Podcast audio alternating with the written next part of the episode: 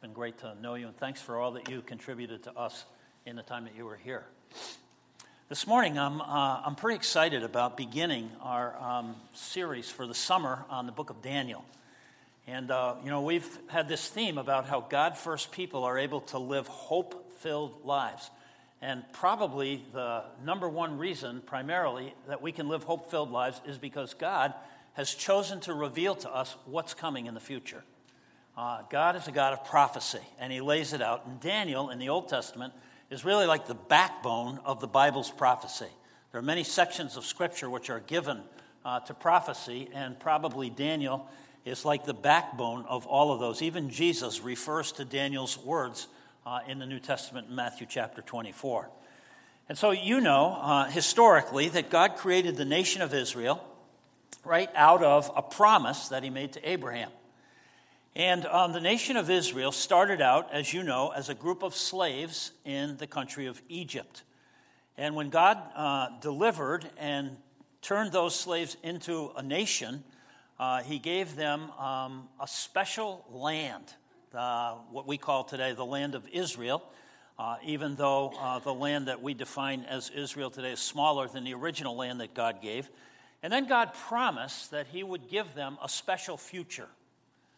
And um, there are a number of places that we could turn to uh, and so forth, but one of the unique things about the promise that God made is that this nation, the nation of Israel, would never end. Never end. In um, 2 Samuel, for example, chapter 7, um, and verse 23, 24, um, who is like your people, Israel? The one nation on earth whom God went to redeem to be his people making himself a name and doing for them great and awesome things by driving out before your people, whom you redeemed for yourself from Egypt, a nation and its gods. And you established for yourself uh, the people of Israel to be your people forever. And you, O Lord, became their God. If you uh, fast forward a little bit to uh, verse 29, uh, now, therefore, may it please you to bless the house of your servant David, uh, so that it may continue forever before you. O Lord God, you have spoken, and your blessing shall be the house of your servant uh, be blessed forever. There's a promise that God made to this particular nation that that nation is going to last forever. However, uh, on the way out of Egypt and into this great promised land that God gave, um, God uh, came to these people and he made a deal. He made a covenant. Really, uh, the art of the deal is really the Bible. You should read the Bible if you really want to know the art of the deal. And um, if you go uh, again uh, back to where God made this uh, deal, this covenant with his people, um, he promised to be their God and to bless them in so many different ways. Um, but they, in turn, uh, were to be his people and they were to live his way, and they were to live for his purposes. And so in Deuteronomy chapter 28, for example, uh, God kind of reiterated what he said back in Exodus, and he said, You know, if you will faithfully obey the voice of the Lord your God, and be careful to do all his commandments that I command you today, the Lord your God will set you high above all the other nations of the earth, and all the blessings shall come upon you and they will overtake you if you will obey the voice of the Lord your God. Blessed shall you be in the city, blessed shall you be in the field, blessed shall be the fruit of your womb, uh, the fruit of the ground, the fruit of your cattle, uh, the increase of your herds, the young flock, blessed, and on and on it goes.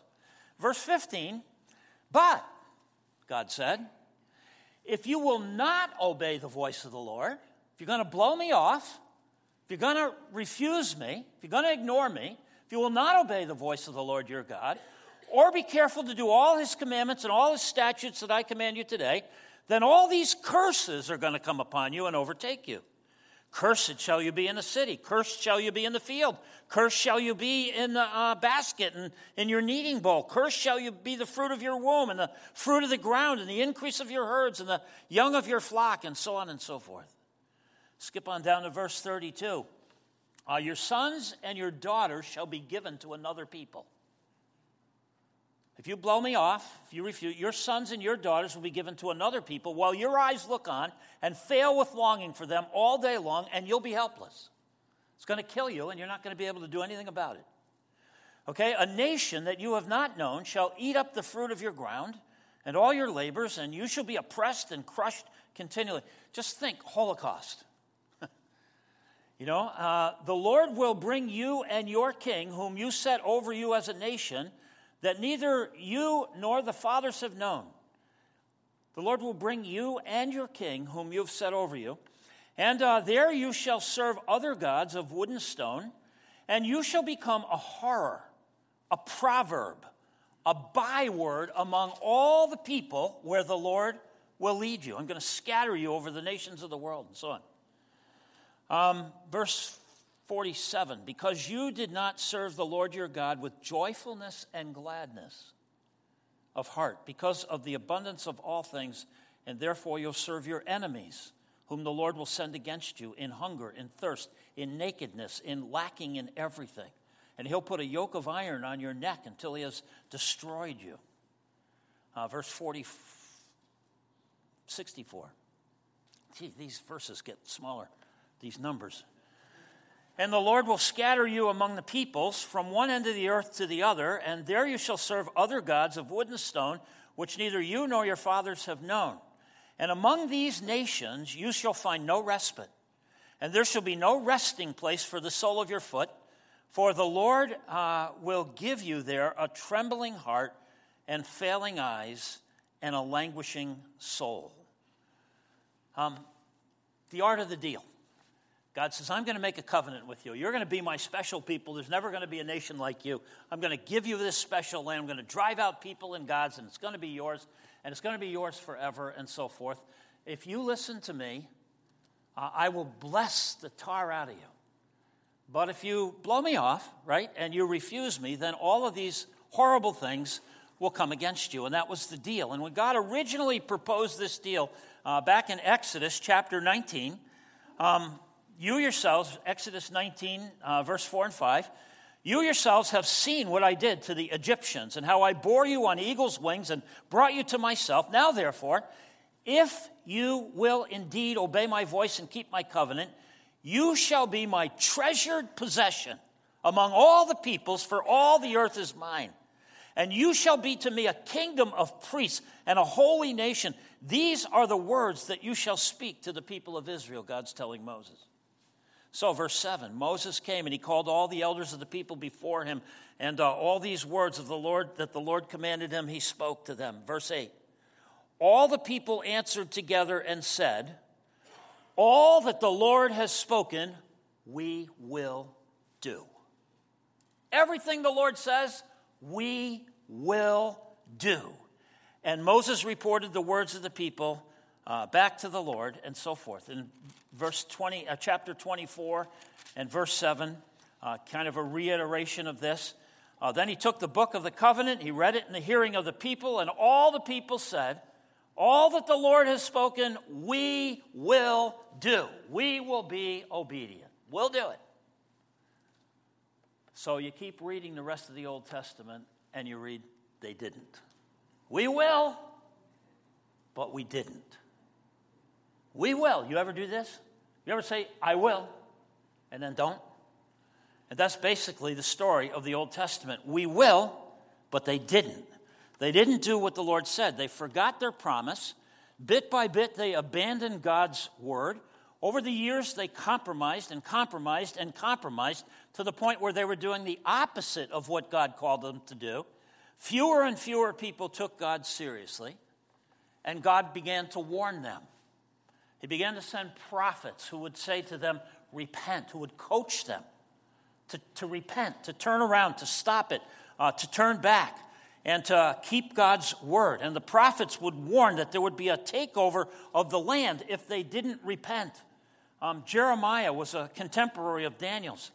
And in Jeremiah chapter 25, God sends Jeremiah to warn them. Listen, in verses 8 and 9 Therefore, thus says the Lord of hosts, because you have not obeyed my words, behold, I will send for all the tribes of the north, which was basically what Assyria was made of.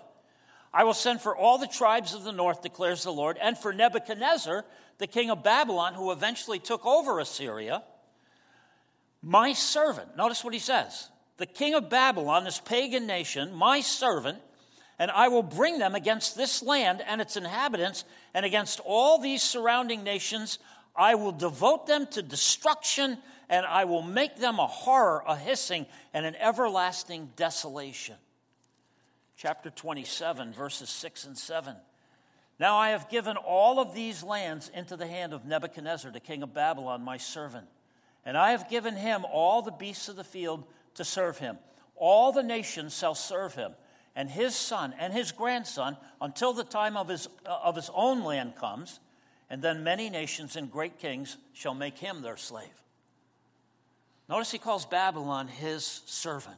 God's going to use uh, Babylon as his servant. And so, sure enough, after King David and after King Solomon die, they were the, you know, it was the height of Israel's uh, life as a nation. Ten of the 12 tribes uh, broke away, uh, basically because the son of Solomon, who became king, imposed tremendous taxes, you know, and uh, so the 10 tribes broke away from the southern uh, two tribes, and uh, the northern tribes were known as Israel, and the southern two tribes were known as Judah, and uh, that's where Jerusalem was located in the south. And so um, that's the tribe that Jesus was to come from and is extremely significant. And so in 605 um, BC, 600 years before Jesus, before Christmas, 600 years before uh, Jesus comes, uh, the Babylonian Empire uh, which is located in modern day Iraq, about 50 miles south of uh, Baghdad, is where the capital, Babylon, was.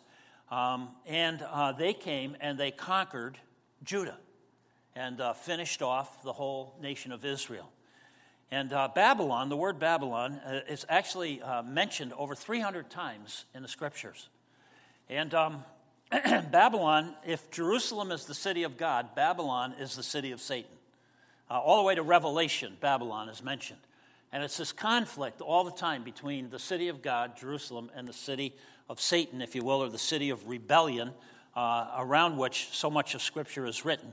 Uh, Babylon, the city, you know, represents uh, pagan religion, uh, a lot of the occult, astrology. It's where the Tower of Babel was to reach the stars, and where astrology is thought to begin.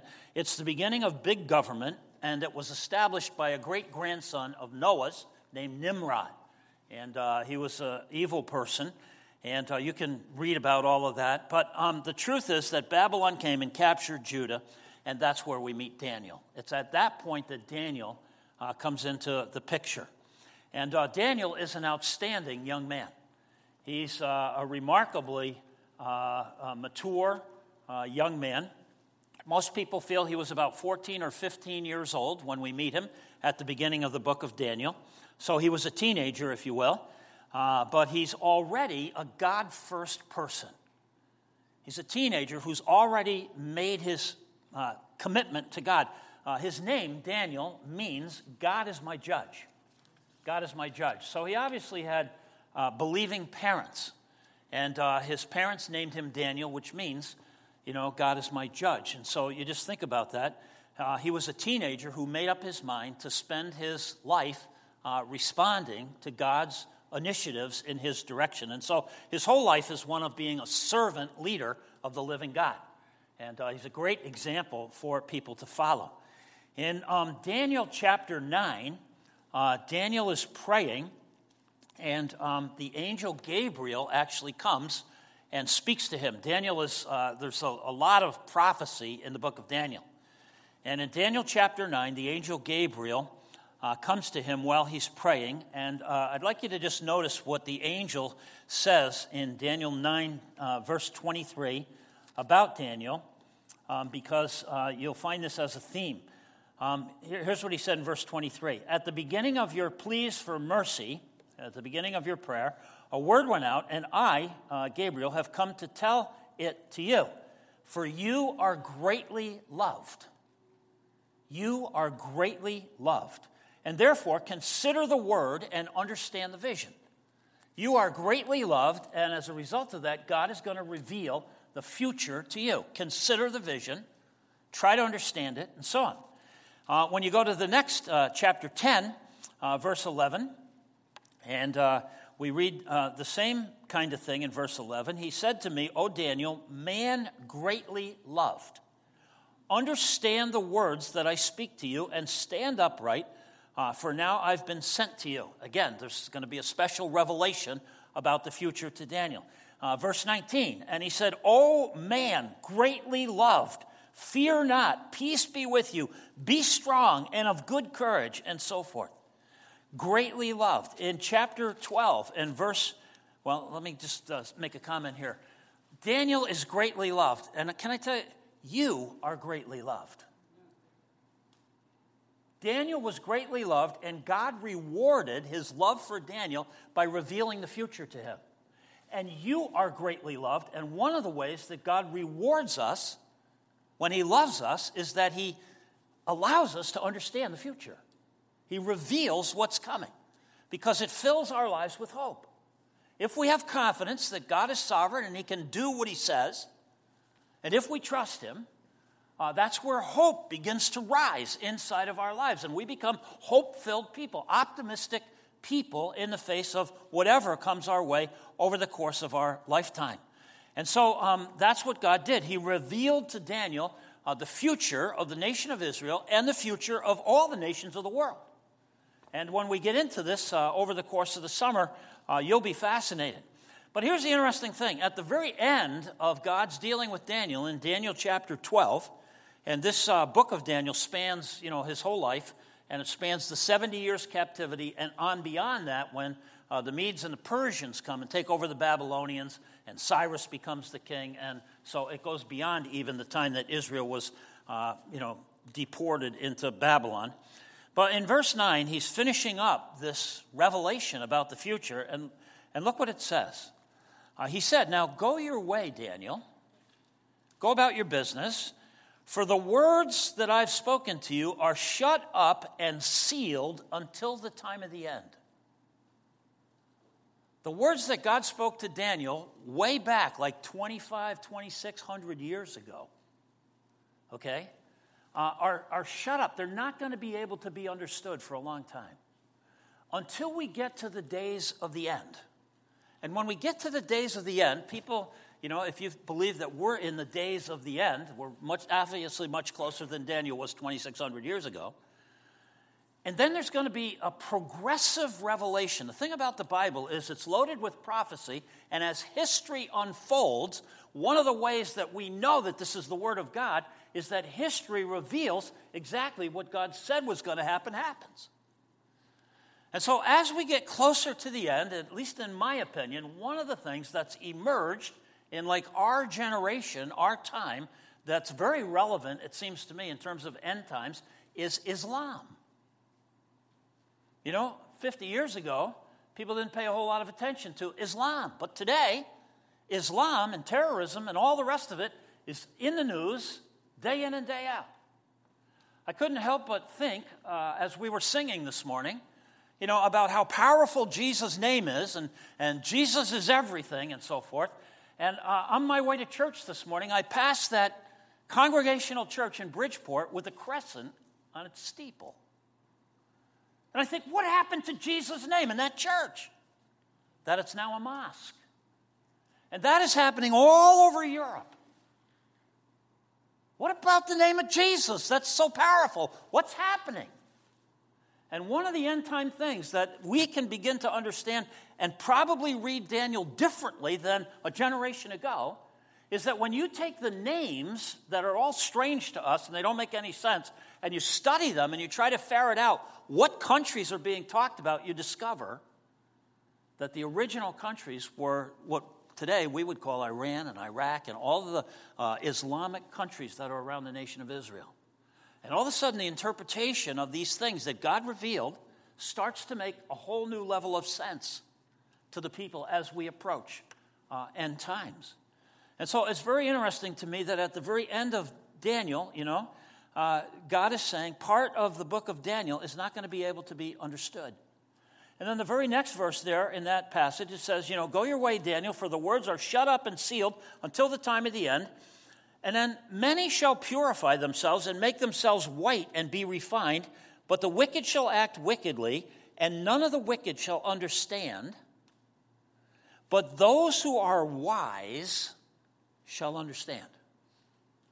Four times in the Bible, it says people who are wise will understand end times. They're all located in the book of Daniel. Four times the Bible says people who are wise will be able to understand as we approach the end times what's going on. We'll be able to interpret uh, the times in which we live. It's wise.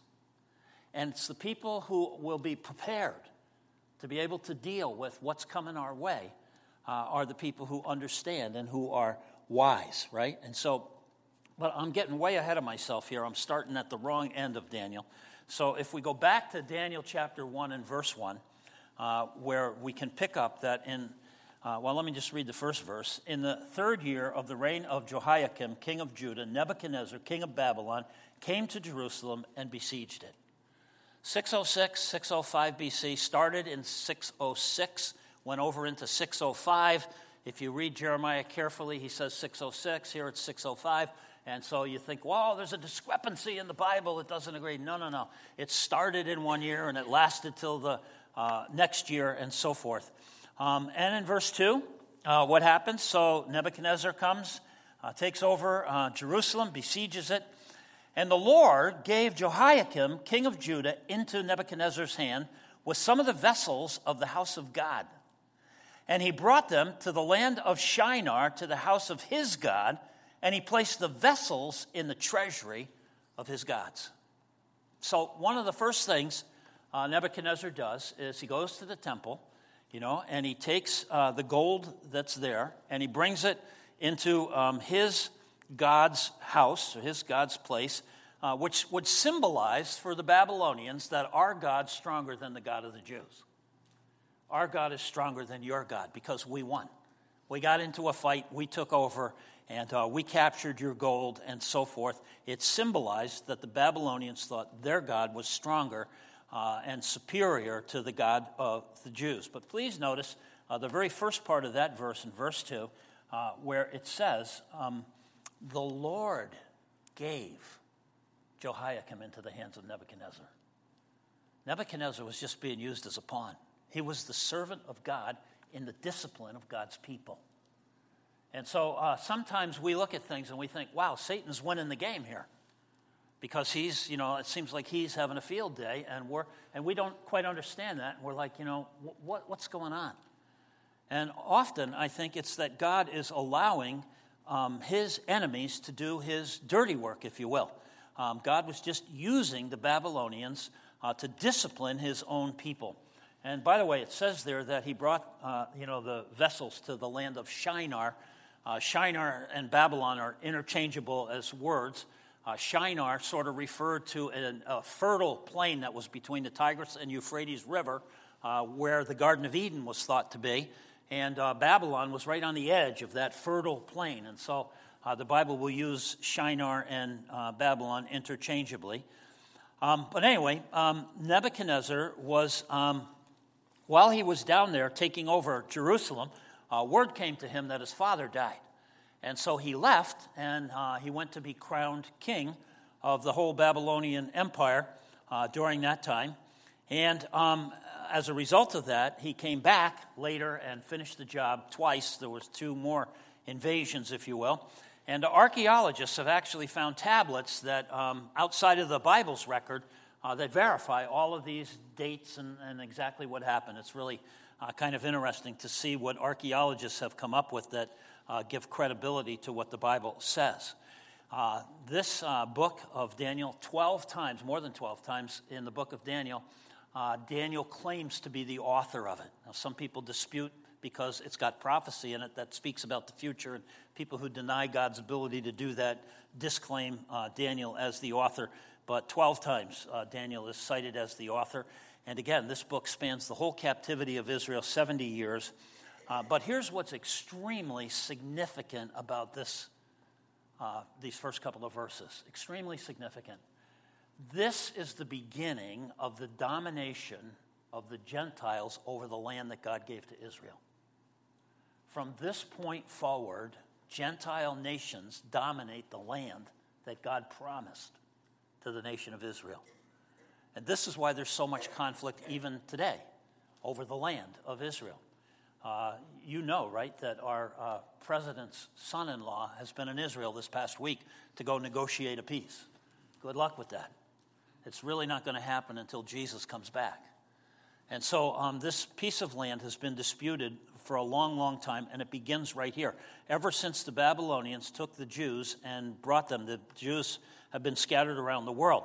Uh, but again, in all of that time, the miraculous thing is the Jewish people have not lost their identity. And it's not until 1948 that the Jewish people were once again recognized and given a nation.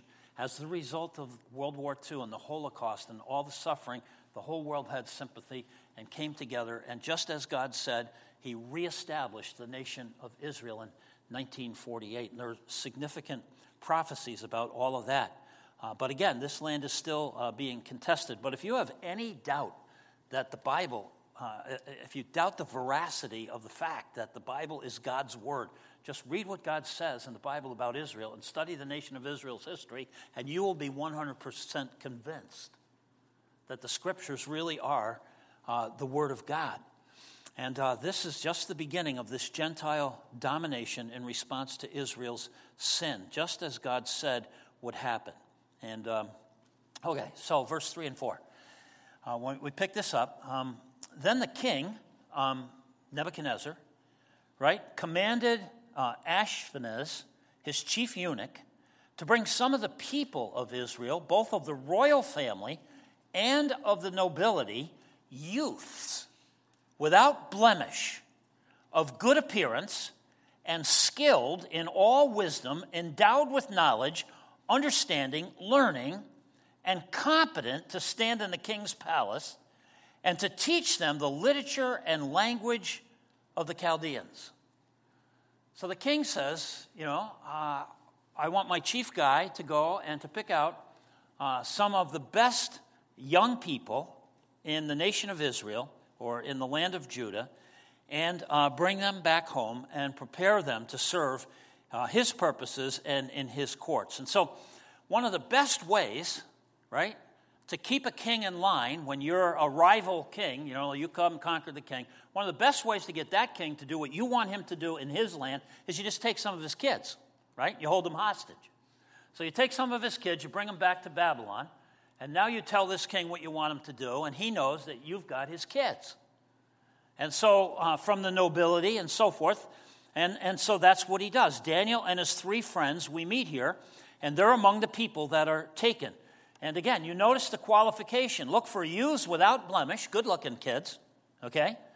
Uh, of good appearance, skillful in wisdom, endowed with knowledge, understanding, learning, competent to stand in the king's palace, and to teach them the literature and the language of the Chaldeans. Um, there was a plan. They were going to take these kids, the cream of the crop, and they're going to eventually serve in the king's palace and serve the king's purposes. And so Daniel Think about this. He's 14, 15, maybe 16 years old, and uh, he's already committed his life uh, to God. He knows that God is his judge. That's what his name means. And uh, now he has to go and live in a pagan environment. He has to be put in a situation that's 100% against what God is for. He's going to go live in Babylon. And uh, he's going to be given an education that's going to be anti God.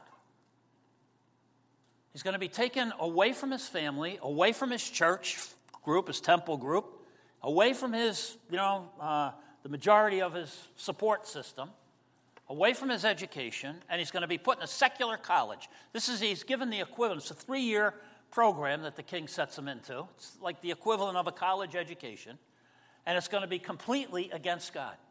It's going to be anti God. It's going to be a godless worldview. And um, he's going to. Um, he's going to be indoctrinated with the ways of the world instead of the ways of God. Uh, the equivalent of a college education with an attempt to brainwash him. Now, that's not a whole lot different than the kids who are growing up in the church today. We take these kids, we raise them the best we can in God's truth and in God's word. We raise them in a church community, we send them off to college, and they get indoctrinated in what? the ways of the world, right? They're challenged. Everything they've learned about what God is for, they're challenged to be against. It's a form of mind control, if you will. And, um, you know, uh, when you think about this, uh, I think it becomes um, kind of significant for us to think that um, ministry should be focused on young people. If by the age of 15, we're going to find out as we read the story of Daniel, if by the age of 15 a kid is locked in and he knows that God is his judge, and he, he's already made that commitment to God, bring on the world and watch Daniel deal with it. It's pretty interesting when you follow this out along those lines to think about how Daniel was able to deal with this and how significant it is uh, to have this early education in the things of God. And uh, I think when a church focuses on the more mature say, you know, it doesn't matter to me as much as what goes into the lives of the kids. And so when it's time to make a budget, or when it's time to pick music, or when it's time to pick how it is that we're going to communicate through this modern technology or not, you know, kind of thing. If we can't accommodate to come alongside and sacrifice what's important maybe to us as the more who've had more time with God for the sake of the younger people, so that they can be established by the time they leave and so forth. Uh, I think we do a, disservice uh, to them. And so I think there are a number of things that are implied by all of this. In um, Luke, Luke's gospel, in Luke chapter um, 17 and verse 2, you know, Jesus said a really harsh thing. I don't know if you remember this, but uh, one time Jesus said, uh, It would be better uh, for a person to have a millstone hung around their neck and thrown into Long Island Sound, okay, than that that person should cause one of these little ones to stumble coming to me. Better for this person to be drowned in the sound than to be the reason that some little kid can't find his way to God. That's pretty harsh, don't you think? That's pretty intense. And so, you know, we got all these kids coming to church and they're looking at us like we're the examples here for them to follow. They're looking at us to see do we really mean it when we come together and worship? Are we really psyched about this? Are we on time? You know, do we uh, not miss unless we're away or something? Or, you know, are we intense? Are we looking in our Bibles and following that along and shaking our heads yes or no or whatever? The kids are watching. And it's important for us. VBS starts this week, right? Tomorrow, tomorrow night. If you have grandkids or kids that are, you know, in VBS age range, man, it's important. Get them, get the Word of God into them as early as possible. Because why? Because the world is going to be hostile. And um, count it as a privilege. And so look at the strategy that they had in Babylon. Look at this, verse 5. Uh, the king assigned them a daily portion of the food that the king ate.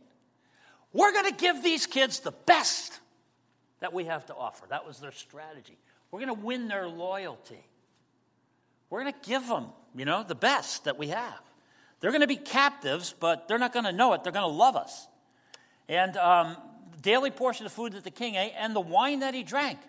And they were to be educated for three years, and at the end of that time, they were to stand before the king. Okay?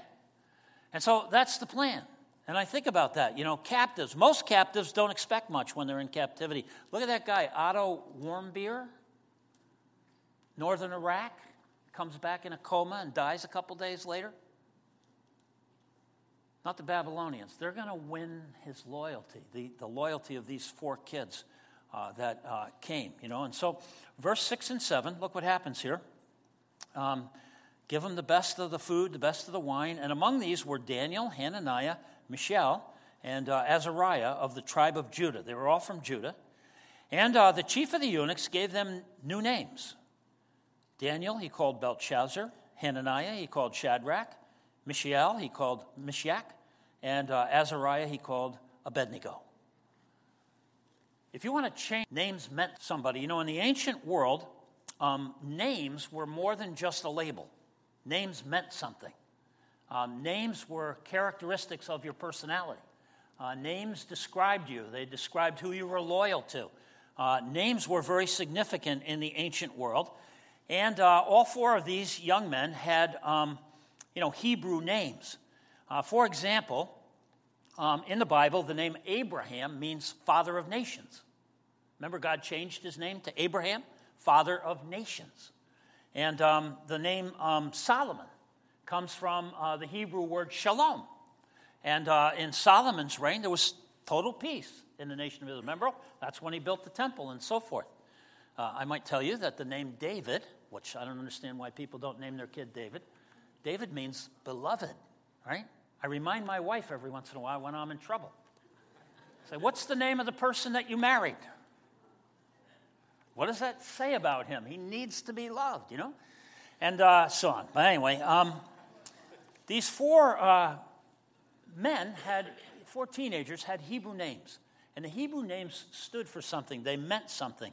And so if you're going to redefine somebody, if you're going to try to uh, indoctrinate them or uh, blow their minds, uh, you just rename them. It's almost like giving a nickname. When I, you know, my last name is DeVries, right? And so when I was a kid, uh, somehow I picked up the nickname Debris. Debris, that's what they would call me, Debris. And I can remember at one point, you know, it really kind of started to annoy me, and I realized I had to decide, you know, was I going to stick with David, loved by God, or debris, garbage?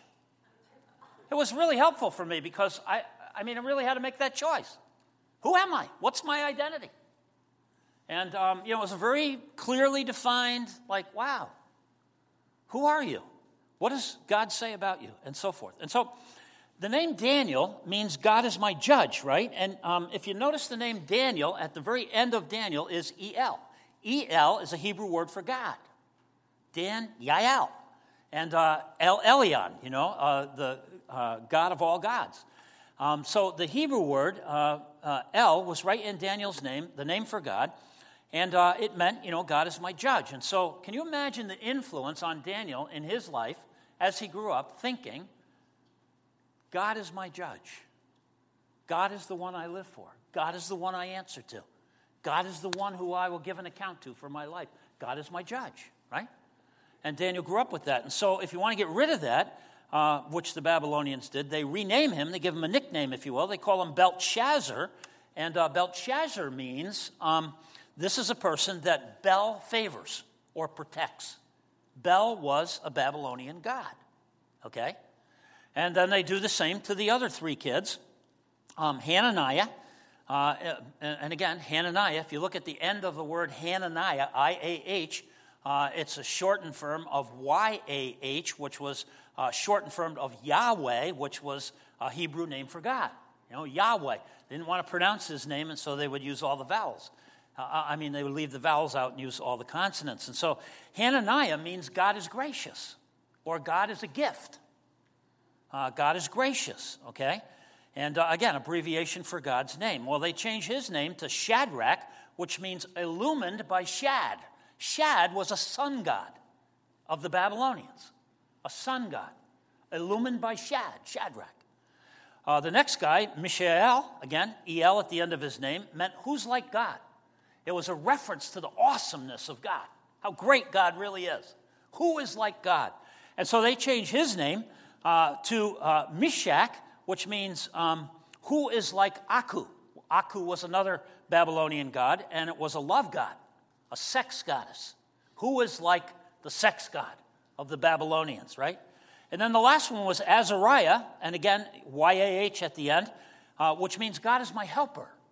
God is there for me. God is my helper. And they changed his name to Abednego, and, um, which means servant of Nego, which was another god of the Babylonians, which was a fire god.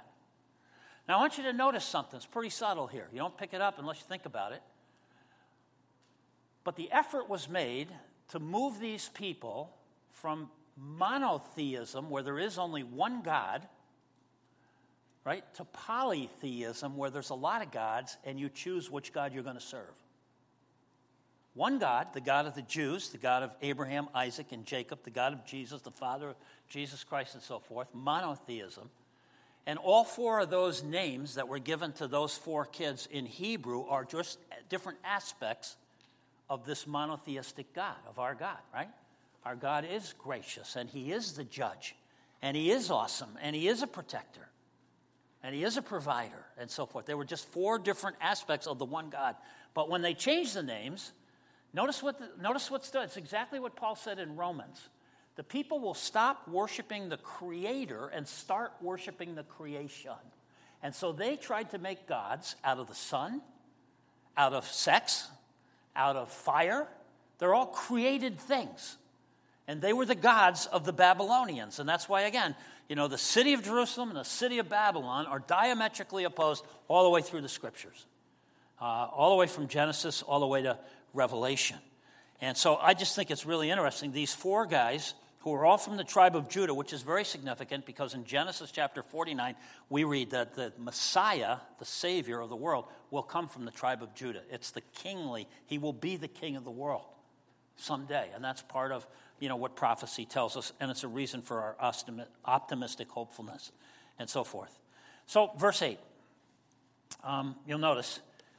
Uh, so the king had this idea we're going to give him the food and the wine and so forth. Uh, verse 8 says, But Daniel resolved he resolved that he would not defile himself with the king's food or with the wine that he drank. And therefore, he asked the chief of the eunuchs to allow him not to defile himself. Now, verse 8, it's, it's very significant, right? I think this verse 8, um, changing Daniel's name did not change his character. Changing Daniel's name did not change his character or cause him to move away from the God that he knew. Uh, the king's food was probably dedicated to idols, to pagan idols, and eating it would ceremonially defile uh, Daniel. And so he knew this. You can read about it Leviticus 11, Deuteronomy 14. Uh, but you notice that, first of all, Daniel resolved. He made a decision in his heart what he was going to do or not do. He decided in his heart he wasn't going to defile himself. Remember, uh, we said that people today are either controlled by circumstances or by convictions. You will make decisions either on the basis of circumstances in your life or you'll have some convictions. And you'll make your decisions on the basis of those convictions. Well, Daniel had some convictions. And it's pretty interesting, it seems to me. He was willing to live in a foreign land, Daniel. He didn't have much choice, but that wasn't a big deal. He was willing to serve a foreign king. Uh, he was willing to have his name changed, but he wasn't willing to eat the food that was offered to idols. Why? Why did he draw the line there? Well, because in the scriptures, there's no prohibition against living in another land or serving a king, a pagan king, or changing your name, but there is a prohibition in the scriptures about eating food offered to idols. And that's where Daniel drew the line. He knew the Word of God. And he knew it, you know, by the time he was 15. And uh, Daniel was willing to do those other things, but when it came to this, he wasn't going to do it. And so um, he was committed to obeying God's word. And so, another interesting thing about that verse is how smart is this kid for a teenager? He doesn't rebel, he doesn't whine, he doesn't complain. Look what he does. And, and he says, um, I'm not going to, you know, I, I'm not going to defile myself. And so he asked the chief of the eunuchs to allow him he asks this guy to allow him, very respectful of authority. Right? It's one thing if um, it's one thing if we're going to focus on young people and bring them up. Part of the thing about being a young person is to be humble and to be teachable and to be respectful so that they can learn. And Daniel was all those things. And here's a demonstration of it. He didn't just say, No, I'm not going to eat that food, man. I can't do that. It's against my religion. You know, too bad for you. No.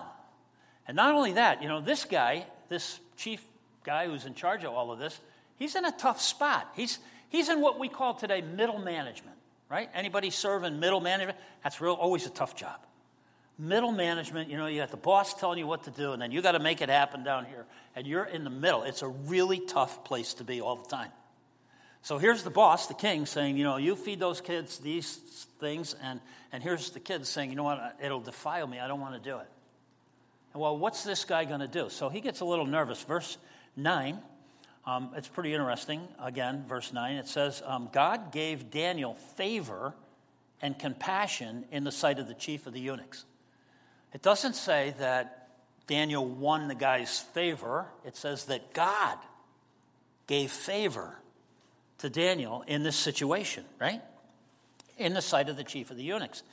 And uh, the chief of the eunuchs said to Daniel, Hey, um, I fear my lord the king, who assigned your food and your drink. For why should he see that you're going to be in worse condition than all the other youths, you know, your own age, so that you would endanger my head?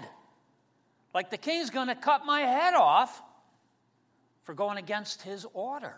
Middle management, right? This guy's afraid of losing his head.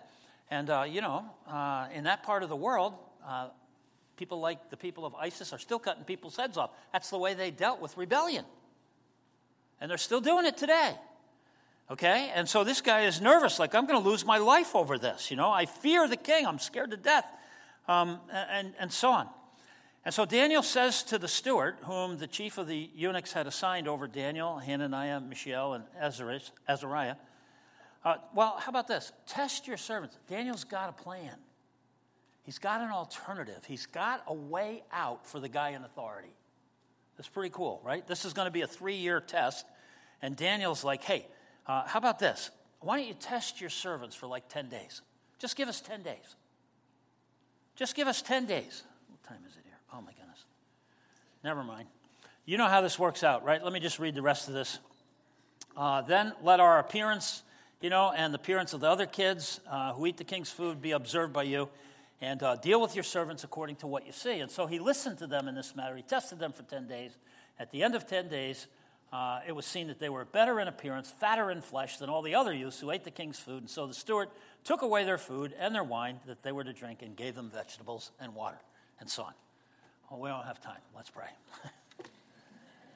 Heavenly Father, uh, your word is just so rich and so meaningful. And I pray that as we unfold uh, the book of Daniel together this summer, uh, that you will speak to us, Father, at the core of our being, and you'll help us uh, to be more like Daniel, that we'll be challenged, that he recognized that you're sovereign, you're in control. I don't know that we always recognize that you're in control in the situations in our life. Even when he was deported and taken away from his family and his friends and his school and everything else, and in a foreign, strange land where he couldn't even understand the language and all the rest that would come with something like that, he knew that you were in control. And some of us, Father, even when the slightest thing happens to us, we think that you're not in control. But teach us, Father, that you are in control and uh, that we can respond in the ways that you've taught us over the years and that you will protect us. And so give us wisdom, Father, as we unpack these scriptures, we pray in Jesus' name. Amen. We're going to ask our ushers now to come wait on us as uh, we continue to worship by singing one more song this morning. I'm sorry, I went too long.